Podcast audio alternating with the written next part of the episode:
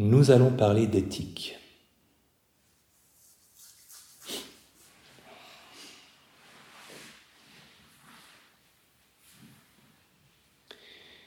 Et moi, j'en suis, arrivé à voir, euh, à voir l'éthique comme ça. On est un petit maillon d'une longue chaîne ancestrale et multigénérationnelle de générosité, de bienveillance, d'amour, de gentillesse, et ce qu'on est capable de donner nous a souvent été inspiré ou a souvent été rendu possible par ce qu'on a reçu. Euh, et on est, dans ce, on est un maillon de cette chaîne, cette longue chaîne.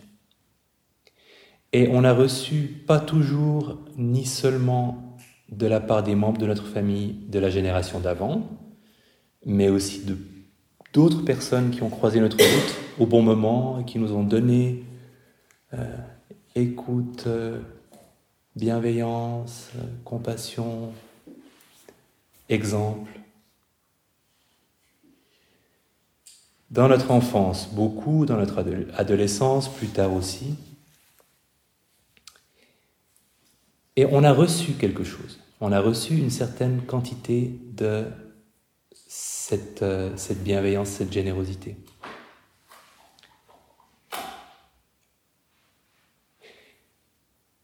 Et pour moi, par exemple, euh, ma grand-mère maternelle m'a donné quelque chose vraiment qui reste, elle, est décédée il y a très longtemps, euh, mais qui continue de m'accompagner. Et c'est souvent une de ces personnes que j'évoque dans la méditation de gratitude euh, pour la remercier pour ce qu'elle m'a apporté, parce que c'est un bon, c'est un bon moyen de ne pas passer à côté de cette attitude. Si, si c'est elle que j'évoque, c'est bon. La gratitude va, va venir. Euh, et il y a des personnes comme ça qui se distinguent par ce qu'elles nous ont donné. Euh, elles nous ont donné suffisamment de, gentillesse, de générosité pour que ça éveille en nous l'envie de transmettre ce qu'on a reçu, hein, de reproduire ce qu'on a reçu. Et c'est pas toujours, euh, pas toujours quelqu'un de proche. Euh, si vous avez lu les livres de Cyrulnik quand il parle de la résilience, il raconte comment euh, les enfants qui n'ont pas de parents, qui ont des parents qui sont incapables de leur donner ce genre de choses-là ou qui ont beaucoup de peine à leur donner, trouvent des adultes, des, figures qui leur donnent ça. Et du coup, nourrissent leur capacité à le transmettre plus loin. Et, alors, quelques instants, en fermant les yeux, pour vous demander qui est-ce que vous aimeriez remercier? À qui est-ce que vous aimeriez dire merci pour ce que cette personne vous a transmis, vous a donné de bienveillance, de générosité, de quelque chose d'important pour vous? À qui est-ce que vous pensez?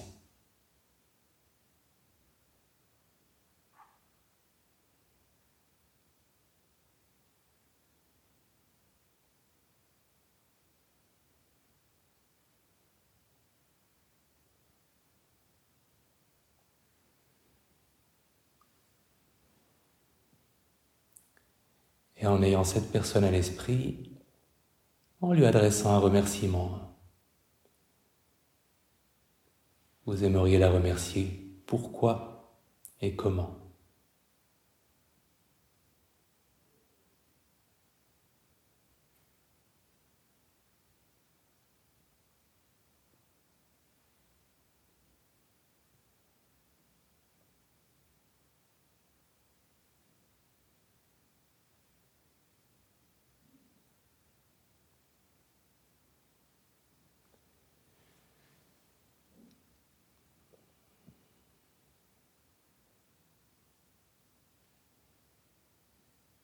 Ok.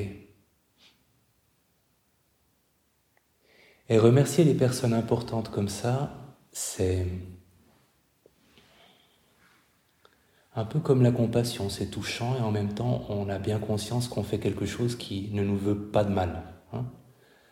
Euh, et ça nous rappelle aussi euh, que c'est parce qu'on a reçu ce genre de choses-là qu'on peut en donner soi-même, que ça nous a donné l'exemple, que ça nous a nourri, que ça nous a inspiré.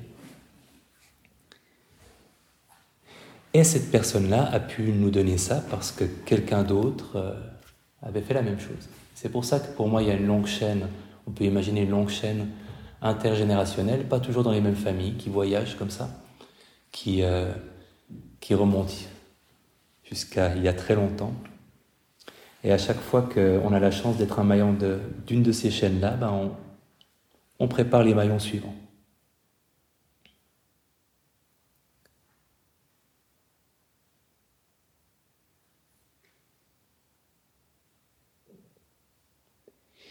Et le maillon suivant, c'est partant de la gratitude qu'on peut éprouver, c'est la générosité, c'est le donner nous-mêmes. Hein. Donner comme on a reçu.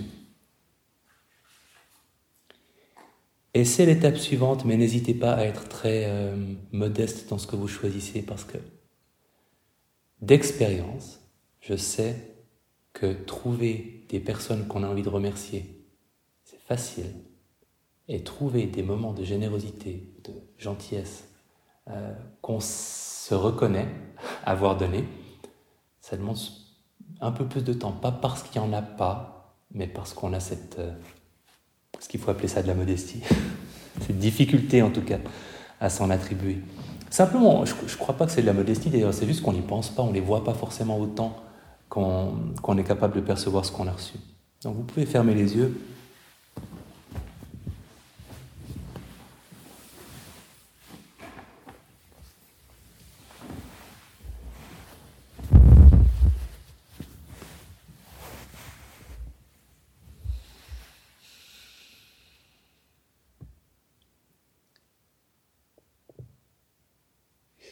et évoquer le souvenir d'un moment durant lequel vous avez donné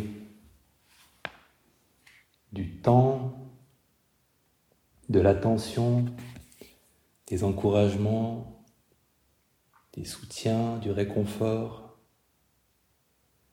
ou même quelque chose de matériel qui était important pour la personne sur le moment. Un moment de générosité.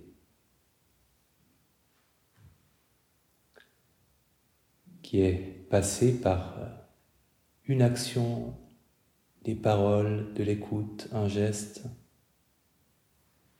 peut-être un très petit, ça n'a pas besoin d'être le plus grand acte de générosité de votre vie. Vraiment, laissez votre imagination, vos souvenirs travailler.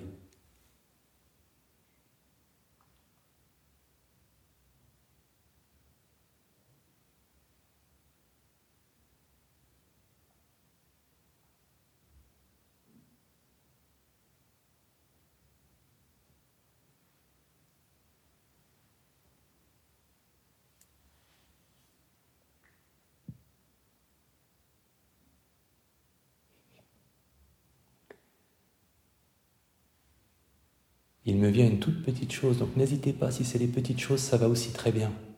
Ne cherchez pas trop loin. Qui aurait encore besoin de temps pour réfléchir?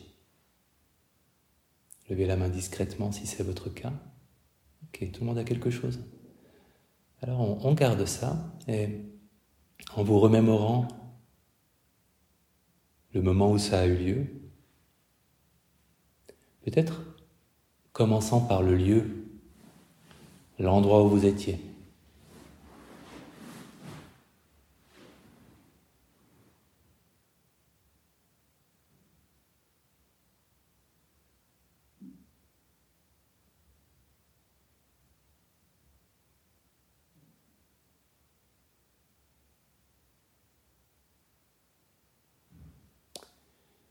Et quelles étaient les personnes présentes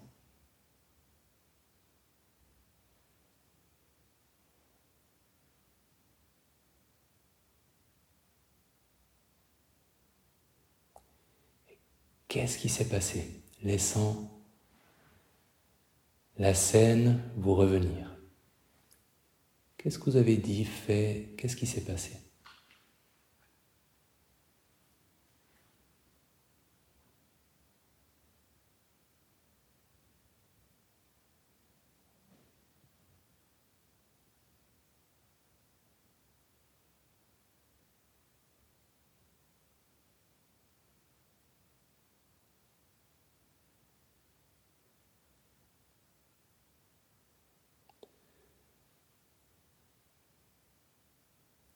en vous rappelant le moment peut-être le plus important, l'instant le plus important de ce souvenir.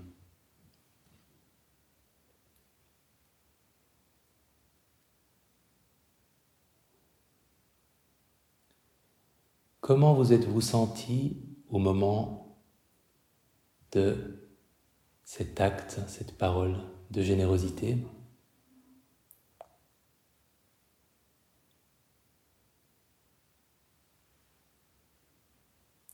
Comment est-ce que vous vous êtes senti juste après?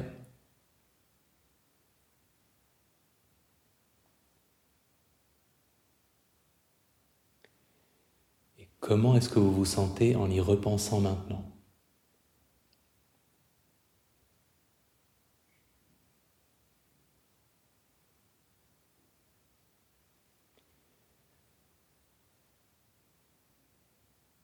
Entre le neutre, le déplaisant, le plaisant, Ok, en ouvrant les yeux. Ah, on va totalement enfoncer les portes ouvertes, je pense, mais au moment de la gratitude, je ne vous ai pas posé la question parce que je le fais souvent avec euh, la gratitude et le constat général, c'est que c'est un état d'esprit dans lequel c'est agréable d'être. Hein. Euh, alors, quand vous avez eu ce moment de générosité, de gentillesse, qui se sentait plutôt bien en le faisant? Levez la main. Qui se sentait plutôt bien après l'avoir fait? Qui se sent plutôt bien, même subtilement, en y repensant maintenant? Ok, hein chaque fois c'est une majorité. C'est pas, euh, pas toujours le cas, mais la tendance, euh, est toujours la même. Euh, ça dépend de la situation spécifique qu'on choisit. Euh, donc, c'est pour ça que je vous disais qu'on enfonçait les portes ouvertes. Nous venons de démontrer avec brio que euh, repenser à la générosité reçue nous fait du bien avec cette gratitude, et repenser à la générosité euh, donnée nous fait aussi du bien. Donc que tous les maillons de cette chaîne, quand on les considère, sont psychologiquement bienfaisants.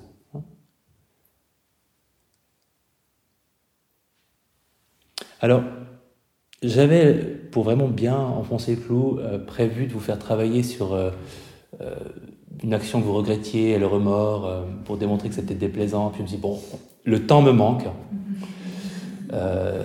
voilà, c'est les aléas du direct, donc on fera ça une prochaine fois. Mais sachez que si on fait l'exercice avec le remords, on remarque que l'inverse est vrai, c'est-à-dire que les, les actions pas conformes à notre éthique on a tendance, quand on y repense, à pas se sentir bien. Donc, démonstration est faite de l'importance de l'éthique sur le bien-être psychologique euh, et de la réalité de l'expression extase de l'irréprochabilité, qui n'est pas seulement l'irréprochabilité, qui est aussi évidemment euh, activement euh, faire le bien autour de nous. Hein. L'éthique, c'est les deux versants. Ceci a été lu dans un journal d'affaires. Je ne sais plus lequel, je crois que c'était Forbes. Ça n'a pas d'importance de toute façon, vous comprendrez euh, rapidement pourquoi ça vient d'un journal d'affaires. Être éthique est souvent perçu comme le ribrin ou le chou de Bruxelles du monde des affaires digne et bon pour vous, mais pas particulièrement agréable. Mais les nouvelles recherches de l'Université du Missouri font voler en éclats de telles idées. J'ai trouvé une corrélation, dit l'auteur de l'étude, J'ai trouvé une corrélation entre la façon dont les gens répondent aux questions d'éthique et leur satisfaction de vivre. En général, les gens qui pensent que certains scénarios éthiques ne sont pas acceptables ont aussi tendance à indiquer qu'ils sont plus satisfaits de la vie. C'est-à-dire aussi en contrôlant d'autres facteurs qui, comme l'ont montré les chercheurs, sont aussi corrélés avec le bonheur, y compris la richesse relative. Euh, donc voilà, même dans le monde des affaires, on est obligé de concéder que ce riz brun et ce chou de Bruxelles qu'est l'éthique a une certaine association avec le bonheur.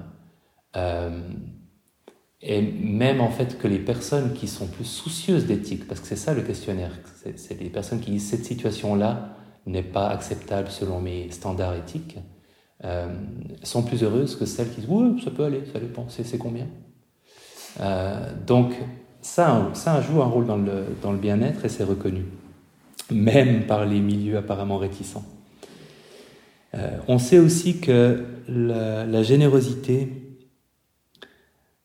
active des circuits de la récompense qui sont similaires à ceux qui sont, enfin similaires, j'espère que pas similaires, mais enfin bon, en termes de, plaisir ressenti, hein, l'activation d'une zone du cerveau qui correspond à une injection de plaisir, euh, ce qu'on ressent dans un acte de générosité ressemble à ce qu'on ressent quand on gagne de l'argent.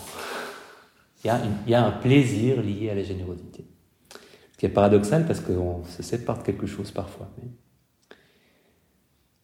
Et c'est une impulsion éthique qui est très, très, très vieille dans notre croissance. Euh, il y a une expérience adorable où on met des tout petits enfants, mais vraiment qui marchent encore à quatre pattes, euh, en présence d'un chercheur qui a les bras très chargés, si je me rappelle bien du scénario, et il laisse tomber un truc, et il a l'air embêté de l'avoir laissé tomber. Il est un peu, oh non Et là, dans le jardin d'enfant, il se précipite pour aller ramasser le truc, et puis il fait, pour le, rendre à l'adulte qui a l'air d'être dans le besoin. Donc ce, ce réflexe euh, d'aller au secours de quelqu'un qui en a besoin, de faire une bonne action, d'être généreux, il est très très très précoce dans notre développement.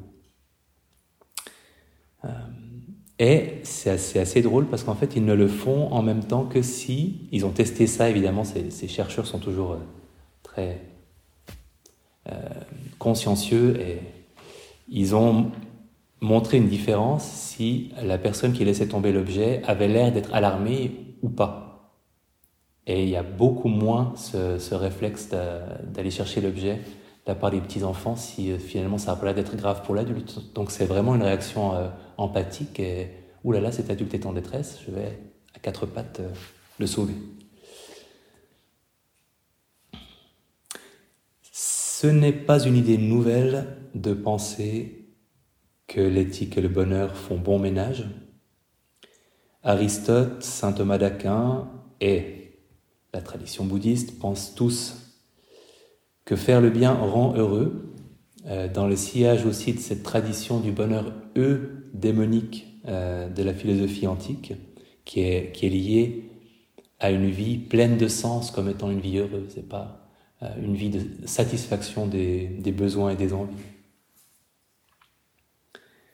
Ce qui est logique si on se focalise sur les conséquences probables des bonnes et des mauvaises actions, conséquences positives, satisfaction, retour de bonne volonté plus tard de la part de la personne qu'on a aidée, donc même euh, dans notre propre intérêt, et les conséquences des mauvaises actions, insatisfaction sur le moment, stress, honte, culpabilité, risque de représailles, etc. Donc, ça fait un moment qu'on sait que vivre une vie éthique rend heureux, et ne me demandez pas pourquoi on en parle tellement peu aujourd'hui. Un grand... Ça faisait vraiment partie dans la philosophie antique euh, euh, bouddhiste et grecque euh, du mode d'emploi pour être heureux. et ça en fait plus partie. C'est pas, c'est pas un grand sujet. Je, connais très peu d'approches qui mettent ça au centre. c'est bizarre, n'est-ce pas? Mais c'est le monde dans lequel nous vivons. Ça veut dire qu'il y a une reconnaissance antique que être un maillon de cette chaîne de, bienveillance, de générosité, de, comportement prosocial euh, et continuer la chaîne, euh, ça va nous rendre heureux.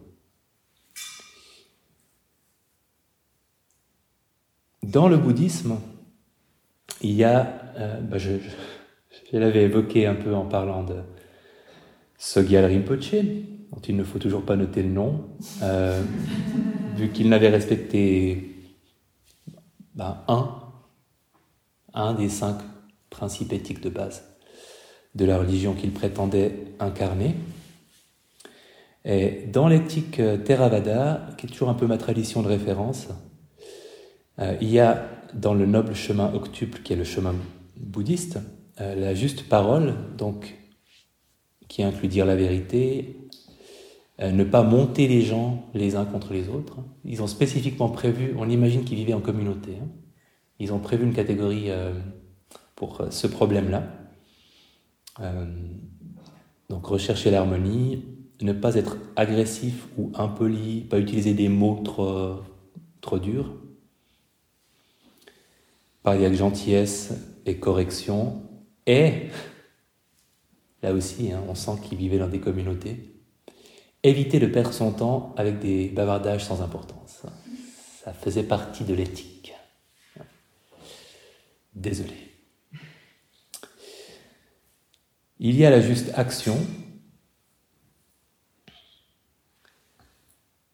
Ne pas tuer, ne pas voler, ne pas tromper, euh, ne, pas euh, euh, mal se comporter sur le plan sexuel, etc.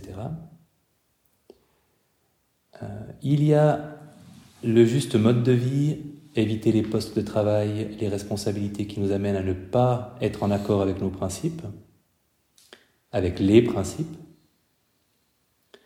Et certains mentionnaient explicitement dans les textes commentariaux la vente d'armes, par exemple, ou, euh, ou la vente de, de stupéfiants, le commerce d'animaux, euh, plus généralement être en accord dans sa vie professionnelle avec, avec ses valeurs éthiques. Et derrière toutes ces catégories-là, il y a aussi la juste intention, c'est-à-dire la pensée qu'on a avant de réaliser quoi que ce soit par la parole ou par les actes, de cultiver aussi la juste intention. Donc les intentions bienveillantes, compassionnelles, euh, etc., et pas les intentions qui leur sont opposées, c'est-à-dire la cruauté, par exemple, à l'extrême opposé. Donc prendre soin de son, environnement mental qui, qui est celui qui va déboucher sur les actions.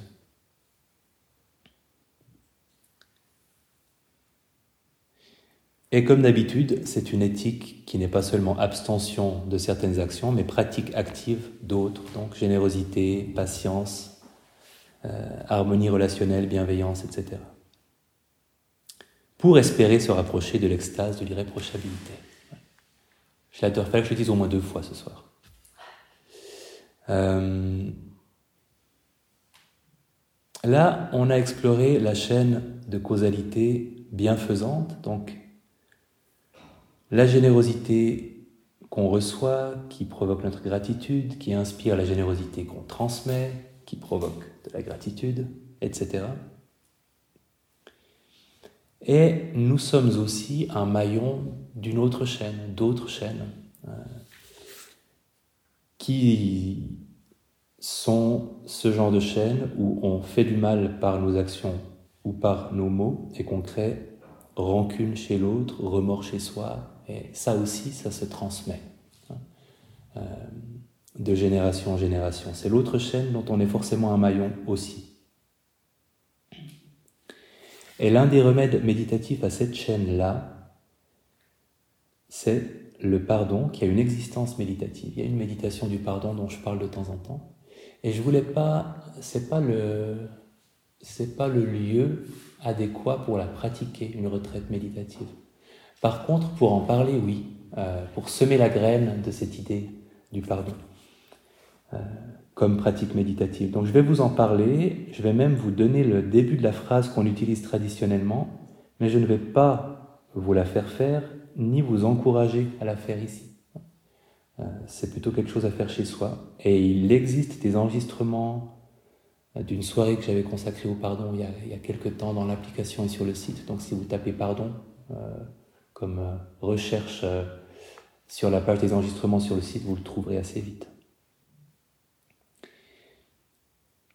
Le pardon méditatif est comme la bienveillance, euh, il ne faut pas se tromper, il est essentiellement, son point de départ est égoïste, dans le meilleur sens du terme.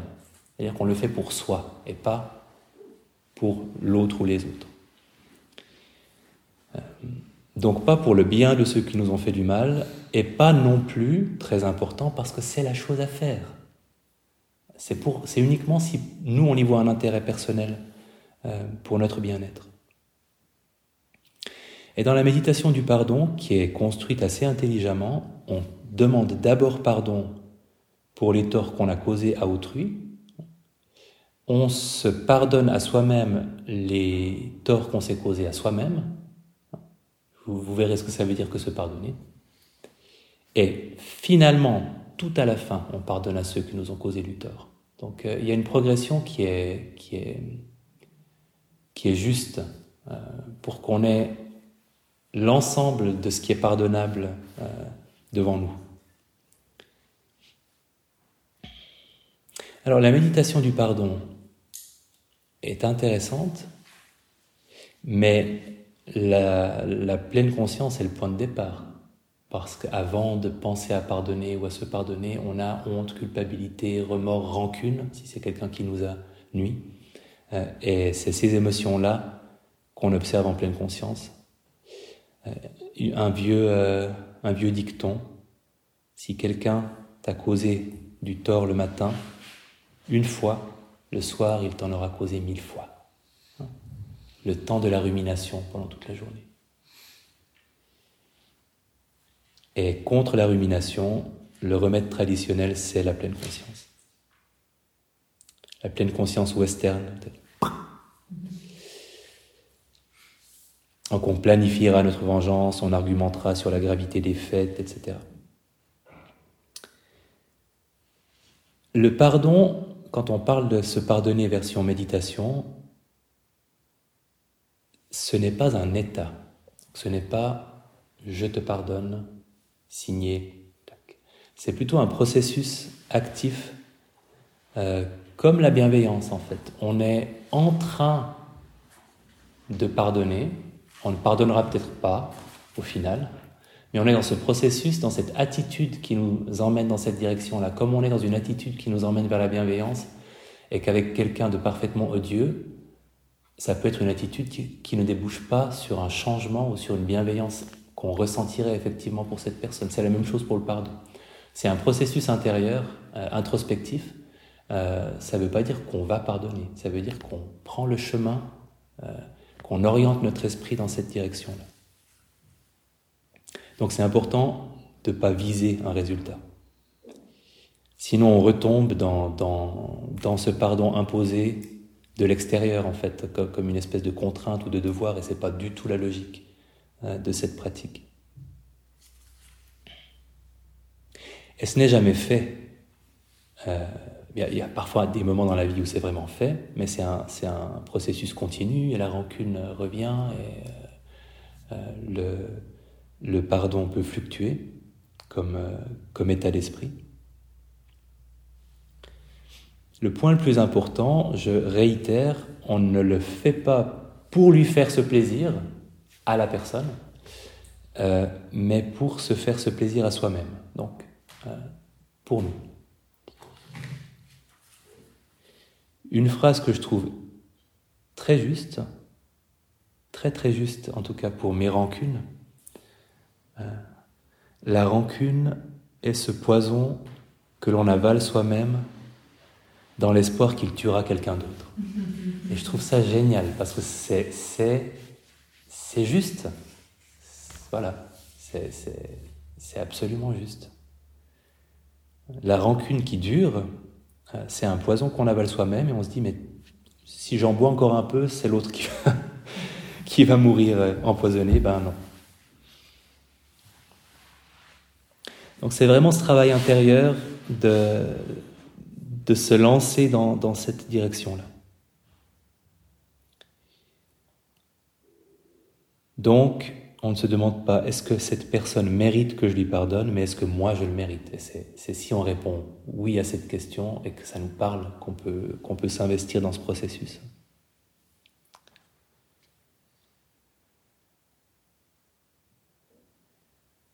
Souvent, quand on envisage cette idée, euh, on a le dialogue intérieur, mais pardonner, ce serait un peu facile pour cette personne-là. Euh,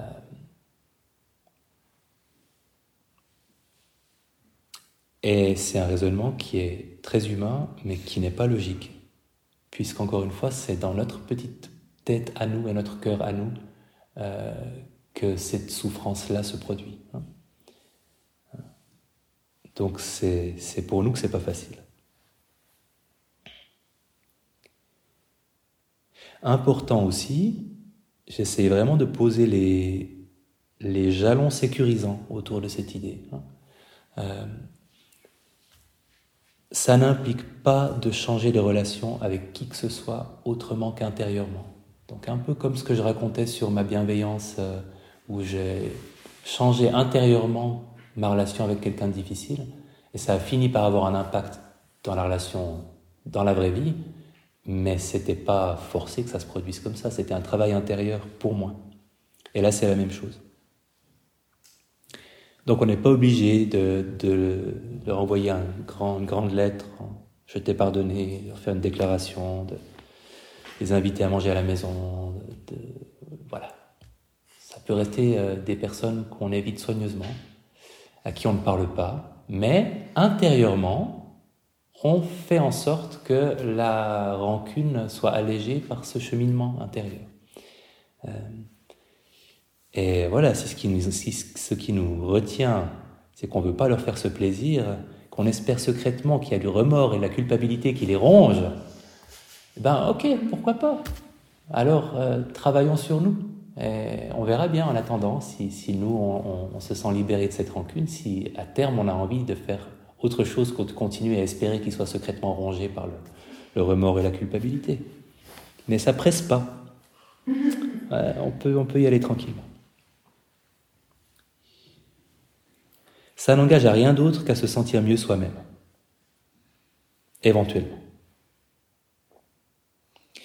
Autre point crucial, hyper important, euh, et chacun de ces points vous fait comprendre aussi pourquoi il n'est pas question de faire ce genre de pratique dans une retraite, qu'il faut le faire euh, euh, à petite dose chez soi pour voir ce que ça donne quand on a envie de le faire. ça n'implique pas de pardonner les actions mais de changer notre relation avec l'auteur, les auteurs. C'est aussi très différent. Parce que c'est, pas possible, parfois, pas désirable et pas sain psychologiquement de pardonner les actions. Mais changer la relation avec l'auteur, les auteurs, les actions, euh, c'est autre chose. Les actions peuvent rester impardonnables. Euh, mais notre relation intérieure, on l'a avec des personnes euh, autant qu'avec des actes. Et c'est cette relation-là sur laquelle on travaille avec la méditation du pardon.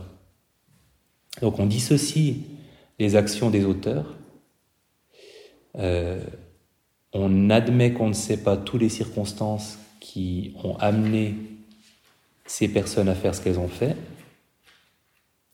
et la rancune s'appuie souvent, beaucoup, quand elle persiste sur, euh, sur une idée qui est le plus souvent fausse.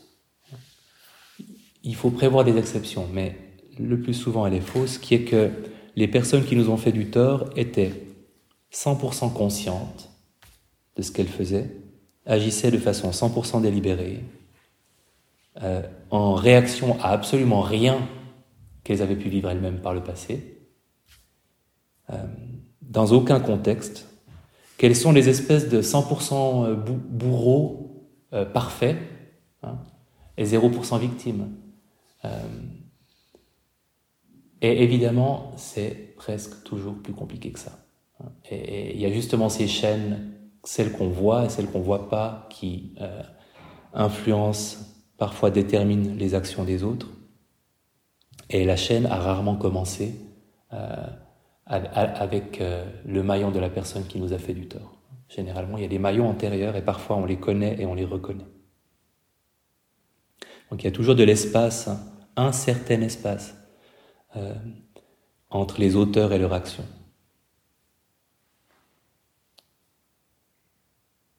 Et c'est quelque chose qui, je pense, nous est arrivé pour une personne ou une autre, hein, proche ou pas proche, de, dans un deuxième temps, prendre la mesure de ce, que cette personne avait vécu, les circonstances dans lesquelles elle avait vécu, et euh, d'avoir un, un, un, élément de compréhension qu'on n'avait pas au départ sur pourquoi euh, elle avait fait ce qu'elle avait fait.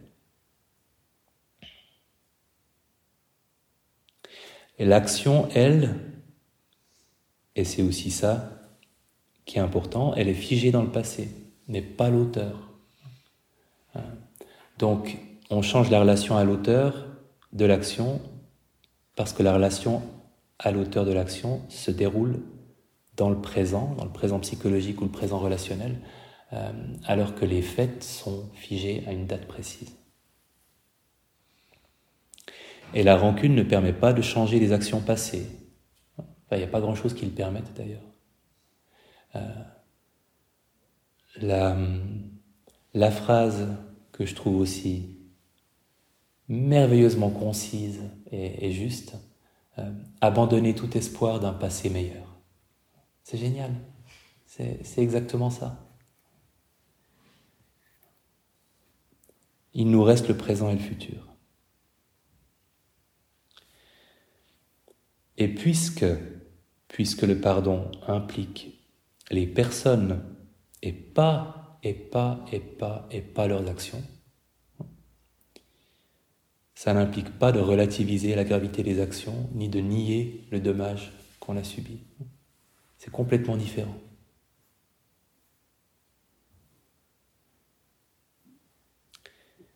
Et ça, c'est aussi un, obstacle très fréquent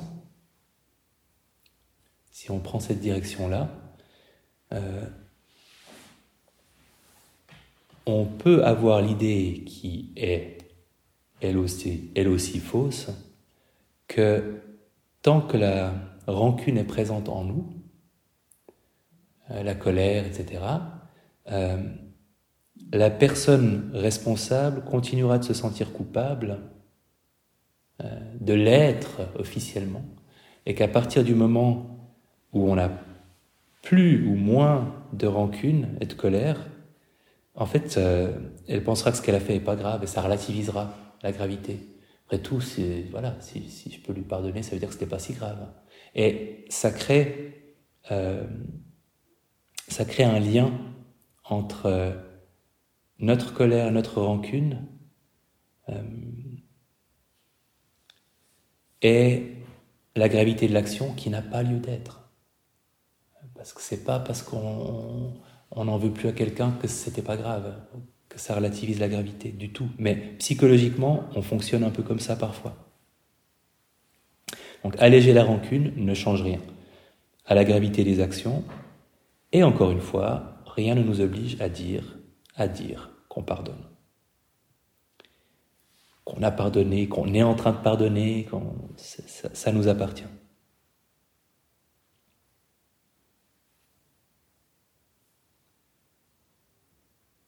Donc on se donne cette direction comme on se donne la direction bienveillante et on observe comment l'esprit, comment le cœur répondent à la direction qu'on donne.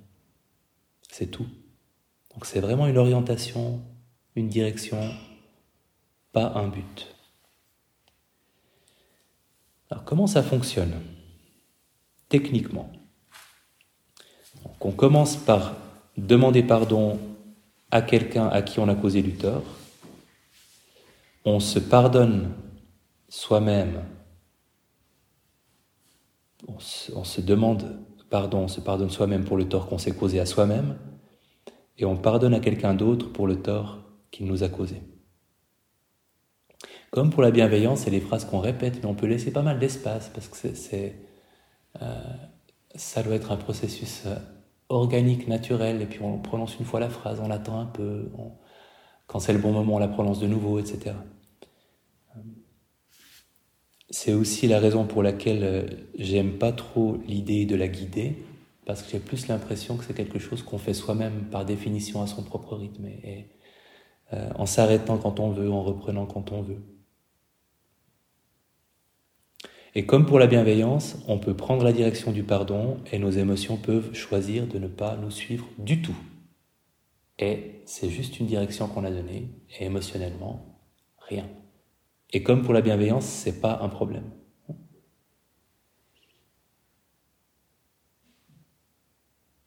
On peut, en prononçant une phrase de pardon, ressentir quelque chose qui prend cette direction-là émotionnellement. Euh, on peut ne rien ressentir du tout, très fréquent, ou on peut ressentir une rage meurtrière et une envie d'aller attraper la hache. Et c'est aussi légitime. It's okay, comme disent les Américains. Catherine Ponder, dont je ne sais rien à part son nom, a écrit Quand vous avez de la rancune vis-à-vis de quelqu'un,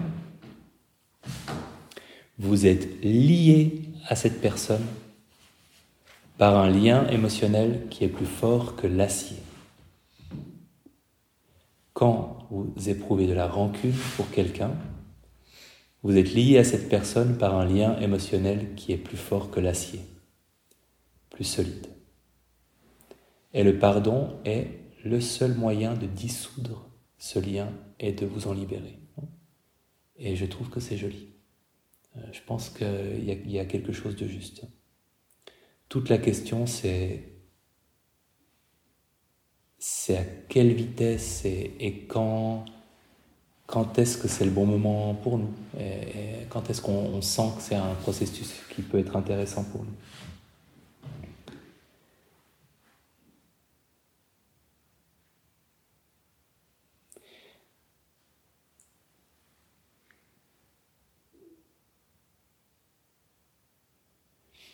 Et les premiers mots suggérés euh, sont toujours les mêmes. Que qu'on demande pardon, qu'on se pardonne à soi-même ou qu'on pardonne autrui, ça commence toujours par en reconnaissant la part de colère, de peur, d'ignorance, de confusion qui ont motivé mes actions, tes actions. On commence par poser ce cadre-là. Et ensuite, on, demande pardon, on se pardonne à soi-même ou on pardonne à autrui. Tu peux juste redire en reconnaissant? Oui, euh, en reconnaissant la part de colère, de peur, d'ignorance, de confusion qui ont motivé mes, vos actions. Virgule, et après on peut lancer le, ballon euh, du pardon. Et le pardon vis-à-vis de soi-même, je l'ai trouvé très intéressant quand je l'ai pratiqué. Donc souvent, on, tombe sur des phrases comme euh, je me pardonne pour ces moments où je n'ai pas assez pris soin de moi, où je n'ai pas euh, les, manquements qu'on a par rapport à soi-même. c'est intéressant de se poser ces, ces questions. Quand on sait laisser tomber, laisser tomber soi-même. Et on va dans l'ordre de d'abord demander pardon, ensuite se pardonner soi-même et ensuite pardonner à autrui. Euh, ça ouvre beaucoup plus facilement ce, chemin du pardon d'autrui si on commence par s'interroger sur euh, à qui on aurait envie de demander pardon nous-mêmes, évidemment. C'est pour ça que ça va dans cet ordre-là.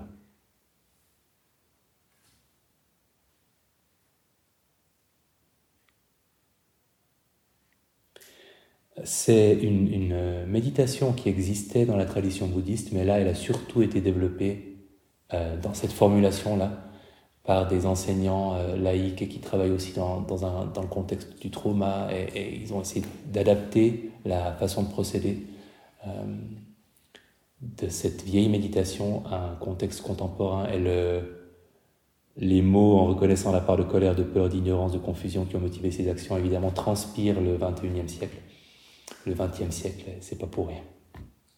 C'est pas dans les, dans les vieux textes.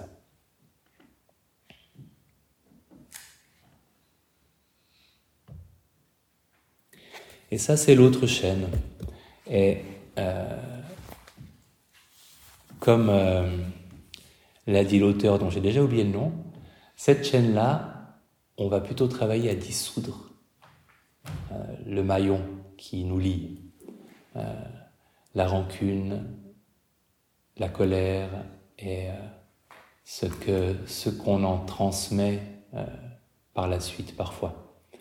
Euh, alors que l'autre chaîne euh, de la générosité, de la bienveillance, euh, celle-ci, on va l'honorer et prendre soin de préparer les prochains maillons de la chaîne qui suivra.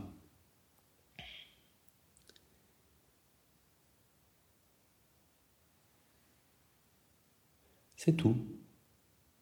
Euh,